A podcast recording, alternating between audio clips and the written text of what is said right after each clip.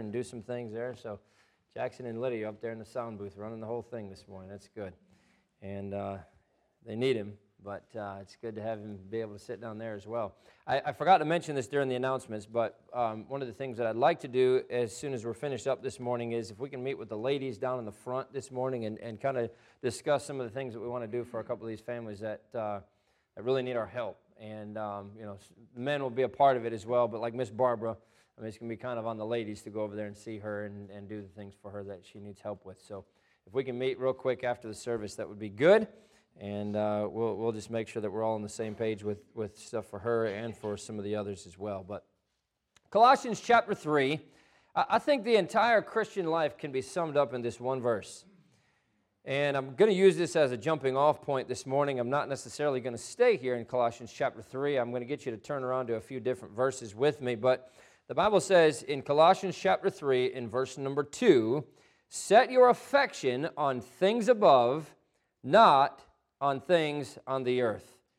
Boy, if we could grasp what that verse is telling us, then all of the rest of the Bible would fall into place and we wouldn't have to worry about any of the rest of it. If our affections were set where they belong, then all the things in this earth, uh, on this earth that, that take our affection and take our time and take our, our, our, our uh, focus would all be in the right place. Everything else would be right if our affections are set on the right place. And uh, uh, it's, it's funny, um, when we were growing up, we, we, we, grew up in a different generation. And I know I'm not that old, but this generation is very, very different than the one that we grew up in. And, and uh, we heated our house with wood. We do the same thing today. I heat my house with wood. Uh, but back then there was there was 10 of us. Not not all of us were able to do it at the same time but usually about four or five three of us boys were the oldest ones. And and uh, so naturally we had to do a lot of the work. And uh, you know my dad would get these uh, we had a guy that lived behind us who was a he, his job was a, he had a tree cutting service. He would go and cut these trees down. And a lot of times they would take the wood and they would split it up and then sell it or whatever else. But every so often he'd get these trees that were just so big around they couldn't even get their saw through it. And naturally, he would drop that off on our property for us to cut up and try to do something with. And uh, so we'd get these pieces. My dad would finally get through. I think we had like a 36 inch bar, and he had to cut it from both sides to try to be able to get through this piece of wood. He would cut it, and then it's all these giant pieces that are like this big around and this thick. And you know, here we are at 10, 11, 12 years old. Get down there and split the wood, you know. So we're hacking on this thing and can't move it because it's so big. And, and uh, well, what would happen is we'd get into the middle of the winter. Everything's covered in snow. Indiana, usually, uh, you know, once you get that base layer of snow, it, a lot of times it stays there until the end of the winter. Uh, you know, you might have a thaw here and there, but uh, I can remember more than one time, more than two times, more than five times. Two o'clock in the morning, I'm dead asleep, and I, you know, my dad comes into the room, lights flip on. How come there's no wood in the house? Get down there to the pile and go get some wood. and Put a coat on, and you're not even awake, and you're down there, and there's no wood down there except stuff that's buried under snow. And so you're digging through the snow to try to find a piece of wood that you can bring back up to the house so you can go back to bed. And uh, the other night, we, we were on our way home, and I told my wife, I was like, the wood's wet that's up there. They're to have to, kids are to have to go down to the pile and they're to have to get, you know, some, some wood from the main pile and bring it up to the house because it's wet. And she said, Oh, you think it's, I said, if you only knew what we had to do. I said, I've never woken them up in the middle of the night and sent them down to the wood pile to go get wood. I said, they can handle a little bit of drizzle and they got a nice wagon to drag it up in, and there's a big pile of wood waiting for them there that they don't have to dig through. They just need to go get it.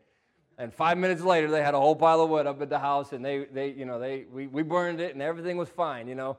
Funny thing is, I have a brother that lives out in Denver, the one that's in between Brian and I, and he sent me a screenshot with his, uh, with the weather there, the temperature there. It was negative seven degrees. He sends me this picture, and underneath it he said, Go get some wood. I said, I knew exactly what he was talking about. I didn't even have to ask him.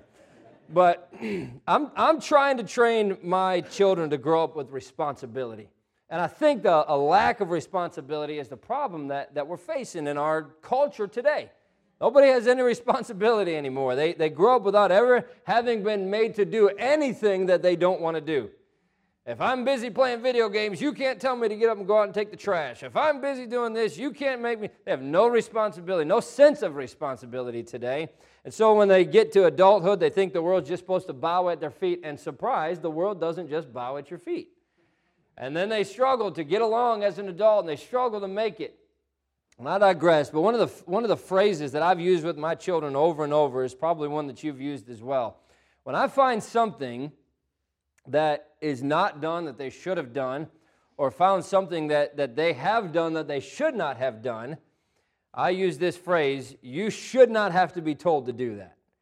And maybe your parents use the same thing on you. How many times have you been told you should not have to be told to do that? You're old enough by now that you should be taking on that responsibility. You should not have to be told. I've used that many times, and I know I had it many times used on me. But we're the children of God. If we know Jesus Christ is our Savior, then we become God's child, and He treats us like His children. And the Bible talks about the discipline that God gives us, the chastisement that comes because we are His children. We experience all the benefits and all the blessings of belonging to God and being one of His children, but He also treats us the way that we treat our own children. And there are times I think God says, You ought to know better. You ought not to have to be told that. And the whole Christian life can be summed up, I think, in five things that we should know without having to be exhorted, without having to be threatened, without having to be rebuked in any way to do. And so, what I want to share with you this morning, and hopefully just a reminder to you, is several things that we should not have to be told. But we'll look at a few different verses this morning, and we'll take some time to go through these different passages and look at these different things that we should not have to be told. Let's pray. Father, we love you. Again, we thank you so much for your goodness. Thank you for an opportunity that we have to be here this morning. I pray that you'd use the message in our hearts. Help us to live lives as Christian and as children of God. And God, I pray that you'd move us to, to make decisions where decisions need to be made this morning. Thank you again for all you do for us. In Jesus' name, amen. Turn over to Deuteronomy chapter 6. A Christian, number one, should not have to be told to love God right? We're given command after command after command to love God. And, and you know, uh, the fact that it's commanded just, just shows us that we, that we, as Christians, a lot of times just don't do what we should naturally do. Right? The Bible tells us many times. Deuteronomy chapter 6 and verse number 5, the Bible says, And thou shalt love the Lord thy God with all thine heart and with all thy soul and with all thy might. Turn a few pages over to Deuteronomy chapter 11. I've got a few, few places for you to look this morning, so turn, turn your pages quickly if you can. But Deuteronomy chapter 11 and verse number 1 says this Therefore, thou shalt love the Lord thy God and keep his charge and his statutes and his judgments and his commandments always. But he says, Thou shalt love the Lord thy God. Turn over to Matthew chapter 22. We see this all the way throughout the Gospels as well. Matthew chapter 22, verse number 37. Matthew chapter 22, verse 37. Jesus said unto him, Thou shalt love the Lord thy God with all thy heart and with all thy soul and with all thy mind. By the way, Jesus quoted the Old Testament a lot. That, that just proves two things. Number one, the Old Testament is the Word of God. Number two, Jesus knew the Bible. He had memorized it, he had studied it, he understood it and it was right on the tip of his tongue. How many times did he use the Bible? I, I, I, should probably do a study on that and see how many times Jesus quoted from the Old Testament. But he does it again in Mark chapter 12. Mark chapter 12 and verse 30. And thou shalt love the Lord thy God with all thy heart, and with all thy soul, and with all thy mind, and with all thy strength. This is the first commandment, he says. Luke chapter 10, verse number 27. Thou shalt love the Lord thy God with all thy heart, with all thy soul, and with all thy strength, and with all thy mind, and thy neighbor as thyself. So, over and over and over, we see in the Word of God, we're commanded to love Him. It should not be that we have to be commanded to love Him, but we are commanded to love Him. And some carnal Christian or somebody that's unsaved even might say, Do you have to force yourself to love God? No, loving God for the Christian ought to be as natural as water flowing downhill. It should be a very easy thing for us to do when you stop to think about everything that God has saved you from, and when you stop to think about everything that we have to gain by being a child of God, our love for Him should not be forced. It shouldn't be drawn out of us. We should love Him for who He is. And so a Christian should not have to be told to love God. But number two, if you will turn over to Proverbs chapter 9. Proverbs chapter 9. A Christian should not have to be told to fear God. A Christian should not have to be told to fear God. It should be something that just comes naturally to us. As we grow and as we mature as Christians, we've been going through the, the book of James on Wednesday nights. And the book of James is about maturity as a Christian. He talks about going on to perfection. He doesn't, he's not saying that we're going to be sinless. He doesn't say that we're going to be perfect in the way that we think of somebody being perfect, but he tells us that we should be moving on toward maturity as a Christian. And part of maturity as a Christian is taking, the, taking on the responsibility of what a Christian just ought to do. Same way that a child who is going on to maturity will naturally do the things that they just ought to do, and they shouldn't have to be told that.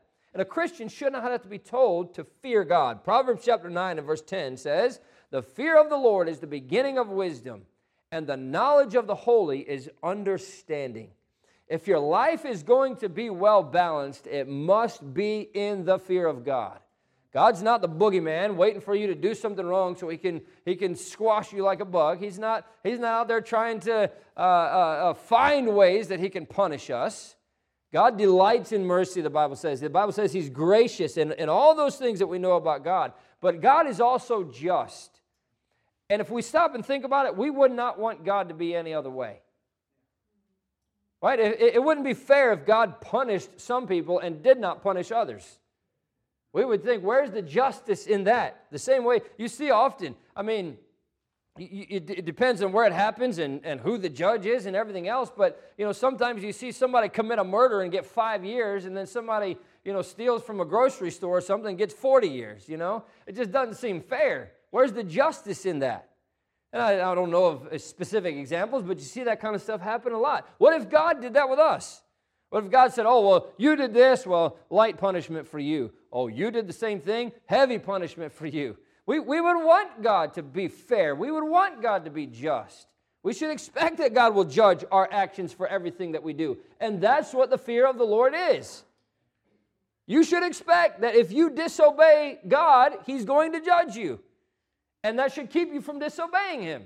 That's what the fear of it is. Why do you not just go out and shoot somebody if you don't like him? It's the fear of the, of the law. It's the fear of spending a, a life in jail or, or getting the death penalty, right? Why don't you just go ram somebody's car if you don't like the way they're driving? Because the fear of the repercussions, right?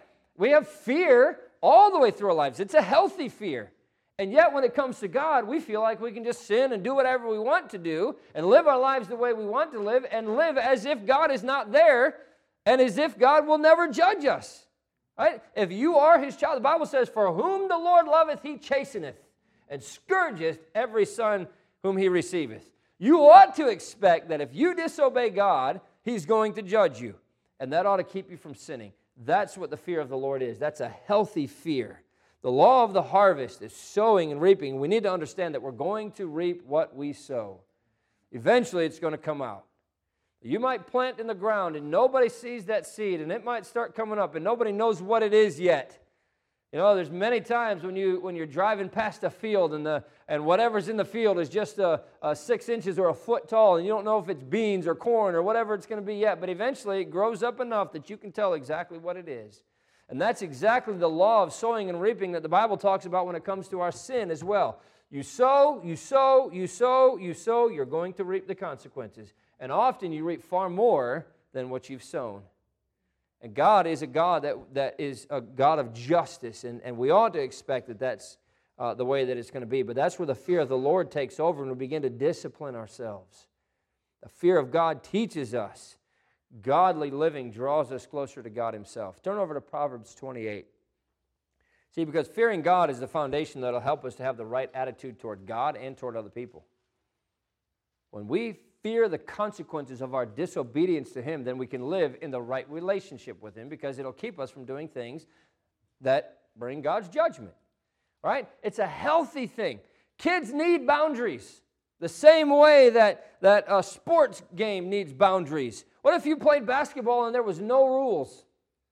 Right? If you felt like dribbling up into the stands and dribbling across the top row and back down and up to the basket, I mean, what, what kind of rule is that, right? Or you could double dribble or pick it up and, you know, uh, the little kids play uh, before, you know, Jackson and Alex play in the, in the school, uh, play, play for the school. And before that, they have little kids' games and they don't really call traveling and things. And it's funny because these kids will pick it up and look around and they can't get past, so they just start dribbling it again. They pick it up and they look around and they put it down and start dribbling again, right?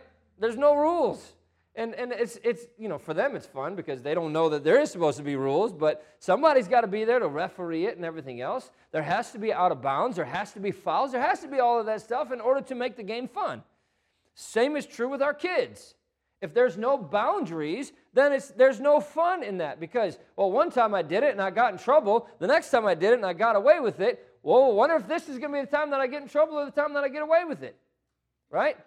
So naturally, think about this in a basketball game, right? If you dribbled it out of bounds and came back in and the ref didn't call it, guess what I'm going to try to do next time? I'm going to dribble out of bounds and hopefully I get by with it again, right? But next time I dribble out of bounds and he calls it, that's nothing but frustrating, right? Because now I don't know, can I go out of bounds or can I not, right? Same thing is true with our children. And this is not a message on the family, but you have to have boundaries and you have to be consistent in those boundaries. Otherwise, the kids get confused and it's not fun. And the same thing is true when it comes to God and His Word. We have those boundaries, and those boundaries are there for a reason. And you ought to expect that when you step over those boundaries, God's going to judge you for it.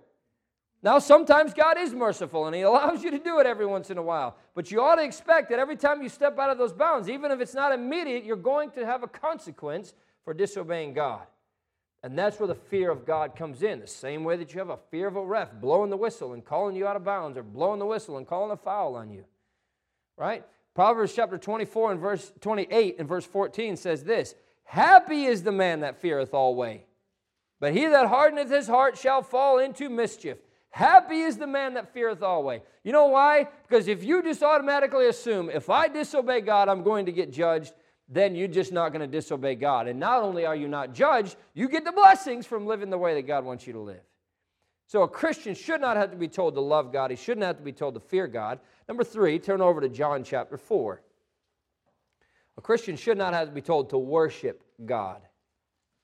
John chapter 4 and verse number 23 says this But the hour cometh, and now is when the true worshipers shall worship the Father in spirit and in truth. For the Father seeketh such to worship him.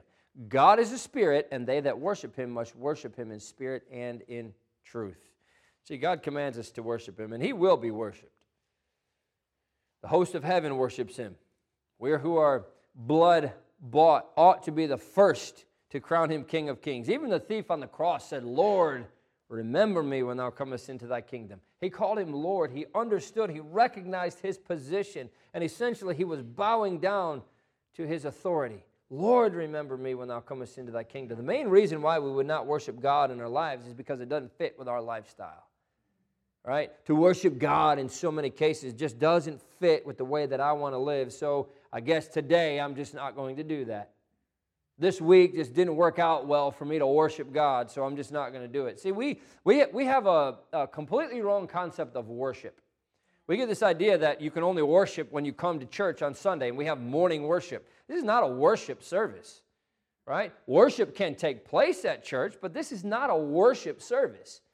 Preaching is all about exhortation and, and, and, and direction to doctrine and rebuke and reproof, right? I mean, isn't that what the Bible says that, that uh, preaching ought to accomplish? Right? So, not everything that we do in a morning church service is worship. But worship ought to happen in the morning service, and it ought to be a part of it. But the command in the, is in the Bible. The question comes down to this Is he preeminent in your life? Colossians chapter 1 and verse 18 says that in all things he might have the preeminence. Does he have the preeminence in your life? Because if he doesn't have the preeminence, then something else does. And whatever that something else is, you've set up as an idol in your life. And you're not worshiping him the way that he wants to be worshiped. Worship ought to take place every single day of your life, in every single aspect of your life. He doesn't just want a favorable spot or a spot close to the top, he wants the preeminence. That's what we talked about on Wednesday night. Who is God to demand that I give him the first place in my life? Why does he get to have the first place? He's the creator. He made you. He gives you everything that you have, including the breath that you just took. He deserves that spot. And it's sad that God has to demand that out of us. You should not have to be told to worship God. One of the best ways we can do that is by being in church to worship Him together as a church family. A French proverb that I heard before says, A good meal ought to begin with hunger, right? It's, it's hard to enjoy a meal when you're not hungry. But when you're hungry, anything tastes good, right? Uh, uh, we were just in India with Brother Nitin, and I know he's, he watches every Sunday morning, all, all the services. They sit together on Sunday night and uh, Sunday night over there and watch the morning service right before they go to bed. We were over there with him, and I'm telling you, I finally had to say, Brother Nitin, you have got to stop feeding us. I cannot even, I can't breathe, and pretty soon I'm not going to be able to stand up.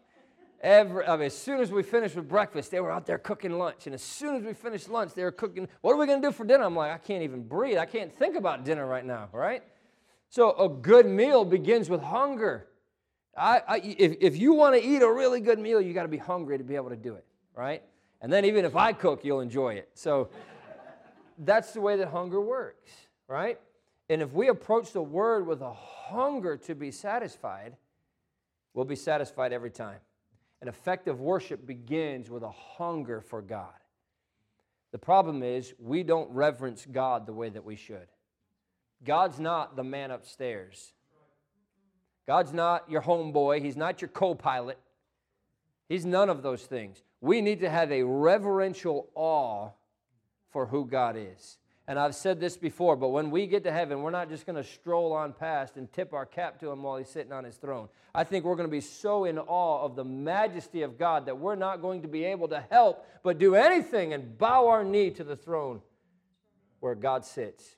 And not going to be able to do anything but take those crowns. We're not going to want to parade through heaven with the crowns that we can earn.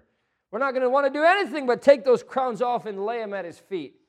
And it would do us well to have the reverential awe for God now before we get to heaven because of just who God is. And if we could see God for who He really is, then we would see ourselves for who we really are, and we would want to be right with Him.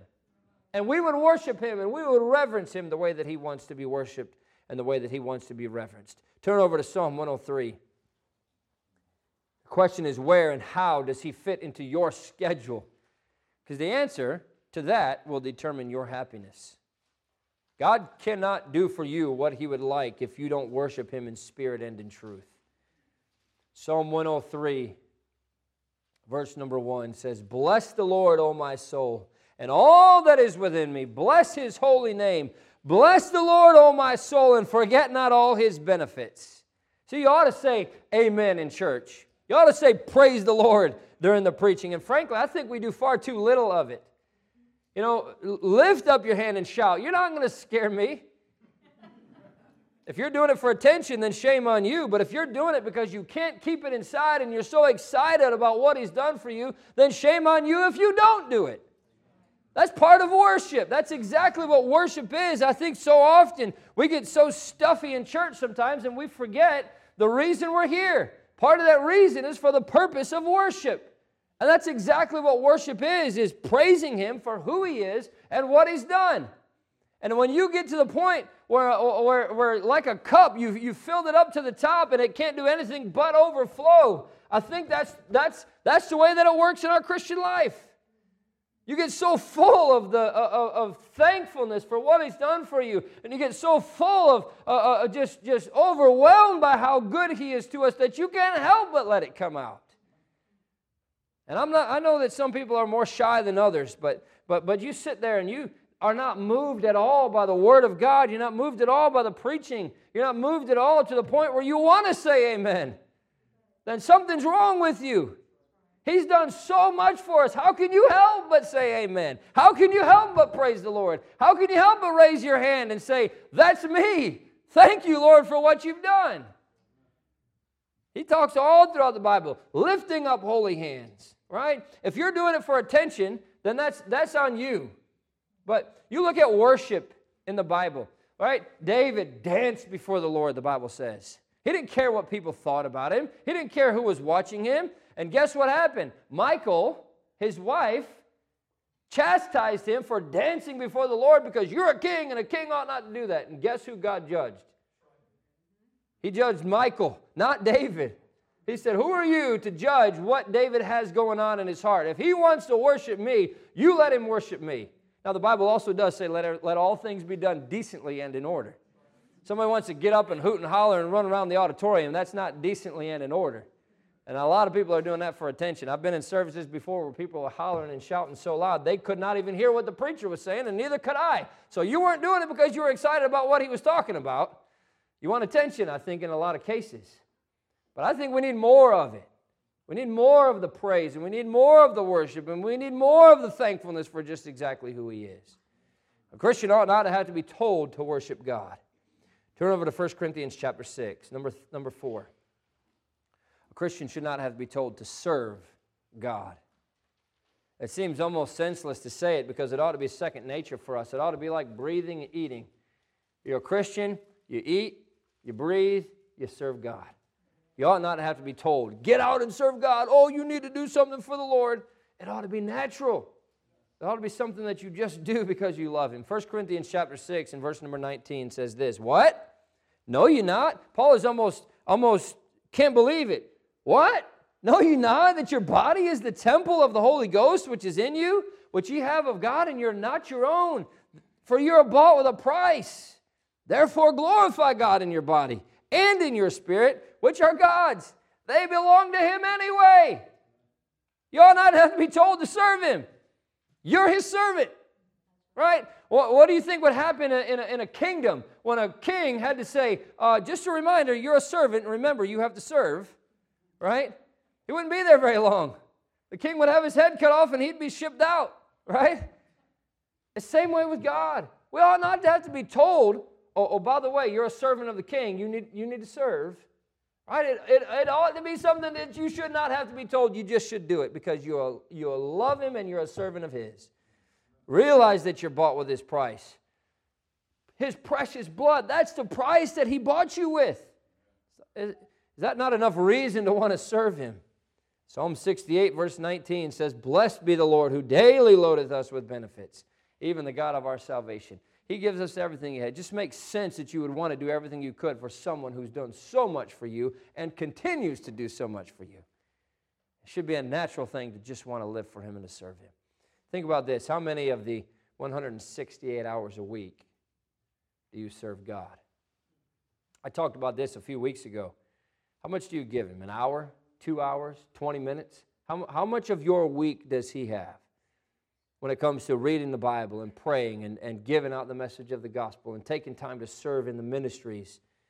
We talk about being willing to tithe. The tithe is 10%. Everything that you make, 10% belongs to God, right? If you make $100, 10 of it belongs to God. And that's such a small amount that He asks us, right? But if everything that we have belongs to God, at least 10% of it, God gives us every breath that we have. Shouldn't 10% of that breath go back to serving Him? Shouldn't 10% of that go back into His service? You know what 10% of 168 hours is? That's 17 hours a week that we just owe God for what He's done for us. That's just the tithe. And then He says the offering on top of that. How many hours did you spend this week serving God? Belongs to Him, but it ought to come easy. 17 hours? Ought to come easy if you love Him. Ought to come easy if you want to serve Him, right? How, much, how much time did you spend sitting in front of the computer this week? Watching videos. How much time did you spend in front of the TV this week? Oh, I don't know what the average is, but I know the average in America is really, really high of the, the amount of time that's spent in front of digital media, whether that's a computer, a phone, a laptop, uh, an iPad, the television. Most people have no problem spending 17 hours in front of that. But how much time did you give the Lord this week? A big part of our service is telling people that Jesus loves them and that He died for them. And that can be at any time. Boy, sit down and write a letter to somebody that you know that's not saved. How hard is that? Go by their house and visit them. Hey, you've been on my heart. I just want to make sure that you know Jesus Christ is your Savior. How hard is that? If you love them and you love Him, it should be an easy thing for us to tell them. It's then encouraging them to come to Sunday school and come to church to learn the Bible. It's then the time you got started on some of those things. I read a story about an 18 year old girl in Washington State. She, she went to a, a little church that was just right up the road from her house. And she hadn't really ever been in church. But for the first time in her life, she heard the gospel message. And the following Tuesday, the members of that church got a letter from that girl. And here's what she said She said, Dear church members, last Sunday I attended your church and I heard the preacher. In the sermon, the preacher said that all men have sinned and rebelled against God, and because of their rebellion and disobedience, they all face eternal damnation and separation from God. But then he also said God loves man and sent his son, Jesus Christ, into the world to redeem men from their sins, and that all those who believe in him would go to heaven and live with God eternally. My parents recently died in rapid succession. I know they did not believe in Jesus Christ, whom you call the Savior of the world. If what you believe is true, they are damned. You compel me to believe that either the message is true, that you yourself don't believe this message, or that you don't care. You see, we live only three blocks from your church, and no one ever told us. Could you imagine getting a letter like that? What would your neighbors say if they found out that you were a Christian and that you went to church every week and that you believe that if they died and went and didn't know Jesus Christ as their Savior, they're going to spend an eternity in hell. What they say, you either don't believe it or you don't care. Because I live right here and you never told me. That's our job, it's our responsibility. And you ought to love the Lord so much that you should not have to be told to tell people about Jesus Christ. It ought to be as natural as breathing. The way we serve God is as important as life or death. If we serve Him and we share Him with others, we're bringing life to those who accept it. We're snatching them away from Satan. We're snatching them out of the pits of hell if they accept Jesus Christ as their Savior. And if we decide that we're too busy to serve Him or we don't share the message of the gospel, we're literally allowing people to die and go to hell because we're too busy because I don't have time, because I'm too shy, because I don't this, I don't that. We have all the excuses in the world for why we can't go do it. And all the while, people are dying and going to hell and writing back letters and saying either you don't believe it, it's not true, or you don't care because nobody ever told me. What an important responsibility we have to serve God.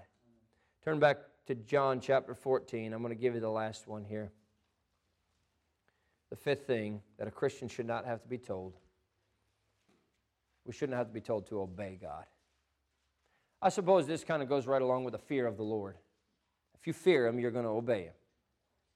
But John chapter 14 and verse number 23, Jesus answered and said, If a man love me, he will keep my words, and my Father will love him, and we will come unto him and make our abode with him.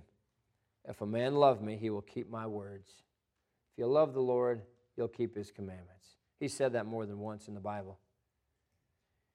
A guy by the name of Pierre Barlow was a gunner in the fort of Mont Valérien during the Prussian siege of Paris. And one day he was standing at his gun, and a general, General Noel, who was the commander, came up and he said, I see something through my spyglass. He said, Look through your scope. You see that bridge right there? He said, You see that little, that little shanty right next to the bridge? He said, That's a Prussian nest. It's full of Prussian soldiers. Why don't you see if you can level that gun and take that house out? And this, this gunner, he saw his face just go white. And he, and he said, is, is, is, there something wrong? He said, Oh, no, sir. No, sir. He said, I see it, and, uh, and I'll, I'll, I'll take aim. And he did just that, and he shot, and the whole house just exploded. The, just nothing left. And the general patted him on the back and he said, Well done, my man, well done, you got it. And his face was still just as white as it had been, but then the general noticed that a little tear was coming down the side of his cheek. He said, What's wrong? You hit it. You, you accomplished the objective. And he said, Sir, that was my house. It was everything I owned in the world. You see, obedience may not always be what we want to do, but it's certainly what we're commanded to do. And we come up with lots of excuses why we can't obey this command or that command. Well, that's just not part of my nature. That, that, that doesn't sit well with me. I've never done that in my life before. Anybody who knows me knows that it would be impossible for me to, to go do that. Or everybody knows me, knows that it would, would be impossible for me to stop doing that, whatever it happens to be. There's all kinds of commands that were given in the Bible. Those are not valid excuses. Jesus said of himself in John chapter 8 and verse 29, I do always those things that please the Father. Jesus didn't even want to go to the cross. He knew he had to, and he was willing to do it, but he said, Father, if it's possible, let this cup pass from me. He could have said no. He could have said no, but his father told him to do it, and he did. The hardest decision of his life, and he did it anyway because he always wanted to do those things that pleased his father. Peter said it's better to obey God rather than man. It's important to obey man that God has put over us, but how much more important is it to obey God? Do you follow the commands that God has given us in every area of your life? Or are there some things that you know that, you're, that you should be doing that you're not? Or some things that you are doing that you know you should not be? Do you follow every command? It's important that we do that. There are hundreds of commands that we should be following, which is why it's important that we read and study and understand the Bible. I didn't know is not a valid excuse. Right? Police officers out there pulling people over and writing tickets and and if you're going 95 in a 60 and you just said, Oh, I didn't know it was illegal to go 95, guess what the police officer is going to say? Welcome to my handcuffs in the back seat of my car. I'm sorry you didn't know that. You should have. It's your responsibility to know that you can't go 95 and a 60. Now you pay the consequences. And the same is true with the Word of God. Well, I didn't know. That's your responsibility. Study the Bible, read the Bible, know what it says, know what you ought to do. And especially once you know what you ought to do, do it. I need to get Miss Nancy to come up here and preach for me. It's a lifelong pursuit to make sure that we're living as closely to how the book tells us that we should live as possible. And it doesn't matter if you've been saved for five minutes or 50 years. If you find a command in the Bible that God told us to do or that God told us not to do, you ought to be doing it. We're stepping up. And I want our church to be a Bible institute. We ought to be, I want our kids to graduate from high school with the equivalent of a Bible college education. That's the way it ought to be. A church ought to not have a Bible institute, a church ought to be a Bible institute. We ought to be doing everything we can to train our young people. And not only training our young people, but taking that training for yourself. We're doing Bible Institute classes in addition to Sunday morning and Sunday night and Wednesday night but how much how, how important is the word of god for us to read and understand and know it's everything all the rest of life is just the details this is what's important oh it's so much that's another night of my week and i just can't how important is it to you to make sure you're studying the bible and knowing what god told us to do that's what it comes down to you can make time for anything that you want to make time for. you you can move anything in your schedule to accommodate anything that you want to do if it's important enough. So, how important is this? How important is it for you to study the Bible? How important is it for you to know what, God's want, what, what God wants us to do? I want you to be so well versed in the Scripture that you don't have to wonder if something that you read or something that you hear is right or wrong. You'll know it because you know what the Bible says. That's how we ought to be as Christians. The first step is to have a heart that's willing to obey. Have you been saved? That's the first step of obedience. Have you been baptized after you've been saved? That's the second step of obedience. The first one after salvation. Do you pray? Do you read your Bible? Do you give your tithes and offerings? Do you witness for Christ? Do you live like a Christian should? And on and on and on that list could go. Are you following the commands of the Word of God? And are you obeying them? Because a Christian should not even have to be told to obey God. When we get to heaven, we're going to be measured by our obedience to God. 1999, and maybe you remember this, John F. Kennedy Jr. flew his small airplane from New York City to his family home in Massachusetts for a wedding. And he had his wife and, and his wife's sister on board with him. And he was a licensed pilot, but he had not gotten his instrument rating yet, meaning you were only supposed to fly uh, when there was visibility, when it was daylight, when you're not, you know, when there's no heavy cloud cover and everything else. But he decided that he had done it long enough. He was just going to take off, and he, he, his takeoff was delayed until after dark. Not necessarily by his own choice, but he decided he was going to get in that plane anyway and take off. And he did. He, he did exactly that. His plane never reached the destination, and all three of the passengers in that plane were killed. And what the FAA, after they examined everything and looked at all the evidence and everything else, said is they thought that he probably got completely uh, discombobulated, I guess is probably not the word that they use. Disoriented, probably, is more the, the right word. By flying over the water, and he couldn't tell the difference between the sky and the water because everything looked the same, and he was not used to flying with, with just instruments. And his lack of experience may, uh, may well have led him to trust what he thought he was seeing more than what his instrument panel was telling him.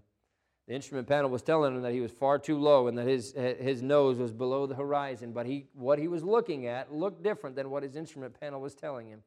And so he followed his eyes instead of the instruments. All of us face the temptations to walk according to sight instead of by faith. Faith in God is going to keep us from crashing. Human reasoning, human reasoning will fail us, but God never fails. His word is that instrument panel. It'll keep us on course as long as we follow it. You get away from it and you start thinking you can do it on your own, you start thinking that you can do it without Him, you're on a collision course. And you're going to crash. And you're gonna, your spiritual life will be ruined. See, we're all trying to grow in Christ, I believe. At least that's what we should be doing if we've been saved. As we move into this new year, and we've got such a great start, we're fresh. We're only a couple weeks into it. Christians shouldn't have to be told to love God. Christians shouldn't be, have to be told to, to, to fear God. A Christian shouldn't have to be told to worship God. A Christian shouldn't have to be told to serve God. And a Christian should not have to be told to obey Him. Those are things that we should just do because we love Him. Those are things that we ought to just do because He is God and because He deserves those things. We should be constantly trying to mature as a Christian. And the more we give into to His leading in our lives, the more we surrender to Him, and by the way, that's what it comes down to. Are you willing to surrender? Because as long as you have control of your life, as long as you're the one that's, that's, that's got the reins, and you've never given it over to Him, you're never going to love Him the way that you should. And that's probably the reason you don't have, you haven't given Him the reins in your life. You're never going to worship Him. You're never going to fear Him. You're never going to obey Him the way that you should, as long as you're holding on to those reins. What it takes is surrender. You say, you know what, God, I've been running this ship for a long time, but now I want you to take the helm. This ship is yours. Here, you take it. You're a whole lot better pilot than I am. Give it to Him. Let Him do it. Let Him tell you what He wants you to do, and you say, All right, I'm the servant. I'll do it. We shouldn't have to be told those things, but sometimes we need to be reminded. The closer we desire to, to be with Him, the easier things become. So I want to encourage you this morning to take this message and discipline your life in the light of these eternal truths because that's what they are. They come directly from the Word of God. We're commanded all these things. Everything that I talked about this morning, we're commanded to do. But there are things that we shouldn't even have to be commanded. We ought to do it because we love Him, because He is who He is. We are who we are. Have you surrendered your life to God and said, God, you do with me what you want to do? You tell me what you want me to do, and I'll do it because I love you, because I want to worship you, because I fear you, because I want to serve you, because I want to do everything I can to obey. Does God have that in your life? Does God have absolute control? Because if he doesn't, then some things need to change. And your life will never be what God wants it to be until he's the one that's running it. That's when you see the blessings. That's when you really can understand how enjoyable life can be within the boundaries of God's Word. He wants your life to be enjoyable. He wants to bless you. He wants you to have all of the blessings that come with being a Christian. But it only comes when we're doing it His way. And that takes us surrendering to Him and doing it the way that He wants it to be done. And what a blessed life it is. Let's pray. Father, we love you. Again, we thank you so much for your goodness to us. God, what a privilege it is to be able to take your word and read it. What a privilege it is to be able to pray. What a privilege it is to be able to serve you. God, what a privilege even to obey you. Pray that you'd help each one of us to be doing that in our lives so that we can be pleasing to you and that we can see you bless, not just, oh, with money and things and all this stuff, but so you can bless our church and we can see souls saved. So you can bless our families and we can see our kids grow up and live for you. So you can bless our church and we can see you do great things because of our willingness to surrender to you. And God, I pray where decisions need to be made this morning, they would. Thank you again for all that you do for us in Jesus' name. Amen. If you